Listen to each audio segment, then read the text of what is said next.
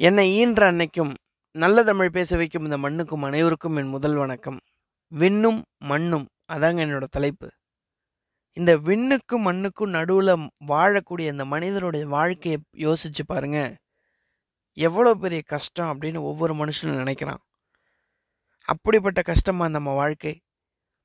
அதை நகைச்சுவை உணர்வோடு பார்த்தோம் அப்படின்னா ஒவ்வொரு நாளும் ஒவ்வொரு நொடியும் ஒவ்வொரு நிமிஷமும் நமக்கு எப்பயுமே சந்தோஷம்தான். இப்படிதான் பாருங்க மனைவி கணவன்கிட்ட ஒரு மெசேஜ் அனுப்பிச்சிருக்காங்க. என்னங்க? வரும்போது கடையில் மார்க்கெட்டில் காய்கறி வாங்கிட்டு வந்துடுங்க அப்புறம் நம்ம எழுத்து விட்டு பவித்ரா இல்லை? அவங்க கேட்டாங்க உங்களை பற்றி அப்படின்னு சொன்ன அப்புறம் கணவர் அடுத்த செகண்டே மெசேஜ் அனுப்பிச்சிருக்காரு. பவித்ராவா? எந்த பவித்ரா? அதுக்கு மனைவி எந்த பவித்ராவும் இல்லை. என் மெசேஜை படிக்கிறீங்களா இல்லையான்னு பார்த்தேன். அப்படின்னு மனைவி சொல்லியிருக்காங்க. வீட்டுக்கு வந்த பிறகு கணவன் மனைவி உட்காந்து டிவி பார்த்துட்டு இருந்திருக்காங்க. டிவி பார்க்கும்போது அந்த டிவியில் ஃபேன்சி ட்ரெஸ் காம்படிஷன் சின்ன குழந்தைங்களுக்கு வச்சுருக்காங்க. இப்போ மனைவி சொன்னாங்களாம் என்னங்க நான் காலேஜ் படிக்கும்போது ஒரு ஃபேன்சி ட்ரெஸ் காம்படிஷன் எங்களுக்கு வச்சாங்க. அதில் அரைக்கி வேஷம் போட்டு செகண்ட் ப்ரைஸ் நான் வாங்கினேன். தெரியுமா உங்களுக்கு? காலேஜே அப்படி கிளாப் பண்ணாங்க. அப்படின்னு சொன்னாங்க. இப்போ கணவன் சொன்னாராம் அடப்போடி ஏன்டி மேக்கப்லாம் போட்டு போனேன் மேக்கப் போடாமல் அப்படியே போயிருந்தீங்கன்னா ஃபஸ்ட் ப்ரைஸ் வாங்கியிருக்கலாம்ல அப்படின்னு கணவன் சொன்னாராம். இப்படி ஒவ்வொருத்தர் வாழ்க்கையிலையும் வீட்டுக்குள்ளே அவ்வளோ நகைச்சுவைகள் கொட்டி கிடக்குது அப்படின்றது ஒவ்வொருத்தருக்கும் தெரிஞ்ச விஷயந்தான். அதை விட்டுட்டு நம்ம வாழ்க்கையில் அந்த துன்பம் இருக்குது அந்த பிரச்சனை இருக்குது அவன் இப்படி பண்ணான் இவன் இப்படி பண்ணான்றத நம்ம விட்டுட்டு நகைச்சுவை உணர்வோடு பார்ப்போம் அப்படின்றது என்னுடைய கருத்து. இப்படி தான் ஒருத்தர் மண்ணில் இருந்துக்கிட்டு வானத்தை பார்த்து கடவுளை திட்டிக்கிட்டு இருந்தார். என்ன கடவுள் நீ? எல்லாரும் சந்தோஷமாக இருக்கிறான். எனக்கு மட்டும் எவ்வளோ பிரச்சனை நடக்குது தெரியுமா?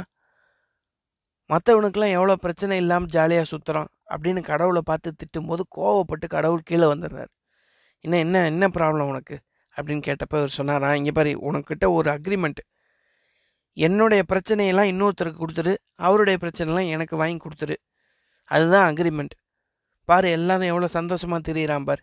எனக்கு மட்டும் நீ அதிகமாக பிரச்சனை கொடுத்துருக்க அப்படின்னு கம்ப்ளைண்ட் சொன்னேன். சரி இந்த மாதிரி ஒரு நாற்பது ஐம்பது பேர் கேட்குறான். நீ என்ன பண்ணு? உன்னுடைய பிரச்சனையெல்லாம் ஒரு மூட்டை கட்டி ஊர் எல்லையில் உள்ள கோயிலுக்கு வந்துரு. நைட்டு பன்னெண்டு மணிக்கு வந்துரு அப்படின்னு கடவுள் சொல்லிட்டு மறைஞ்சிட்றாரு. இவனும் ரொம்ப சந்தோஷமாக மூட்டையெல்லாம் கட்டிட்டு பிரச்சனையை மூட்டையாக எடுத்து கட்டிக்கிட்டு கரெக்டாக பதினொன்று ஐம்பத்தஞ்சுக்கு அங்கே போகிறான் எல்லாரும் வந்த பிறகு அங்கே ஏற்கனவே ஒரு நாற்பது பேர் நிற்கிறாங்க கடவுள் கரெக்டாக பன்னெண்டு மணிக்கு வந்து ஒரு சொல்கிறார் இங்கே பாருங்கள் நம்ம கோயிலுக்கு பக்கத்தில் ஒரு பெரிய மடம் இருக்குது லைட்டை ஆஃப் பண்ணுவேன். எல்லாரும் அவங்கள உங்களோட பையை வச்சுட்டு ஒரு பத்து நிமிஷம் கழித்து உங்கள் பையை விட்டுட்டு வேறு யார் பை வச்சுருக்காங்களோ அவங்க பையை எடுத்துகிட்டு நீங்கள் வீட்டுக்கு போயிடலாம் அப்படின்னாராம். சரியாக லைட் ஆஃப் பண்ணி ஒரு பதினஞ்சு நிமிஷம் கழித்து கடவுள் வந்து லைட்டை போடுறாரு. யாரும் அவங்களோட பையை வந்து வைக்காமல் இறுக்கி பிடிச்சிக்கிட்டு இருந்திருக்காங்க. ஏன் அப்படின்றது கேட்டிங்கன்னா இவங்க பையில் என்ன பிரச்சனை இருக்குது அந்த பிரச்சனைக்கு உண்டான சொல்யூஷன் என்னன்றது இவங்களுக்கு தெரியும். இன்னொருத்தருடைய பையில் அவங்களுக்கு என்ன பிரச்சனை வச்சுருக்காங்க? அது தீர்க்க முடியாத பிரச்சனையா? தீர்க்க கூடிய பிரச்சனையா? அப்படின்றது இவங்களுக்கு தெரியாது.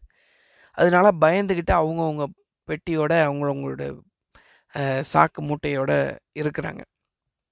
இந்த கதை என்ன சொல்ல வருதுன்னு கேட்டிங்கன்னா ஒவ்வொருத்தருடைய வாழ்க்கையிலையும் பிரச்சனை இருக்குது இன்னொருத்தவங்க சந்தோஷமாக இருக்காங்க.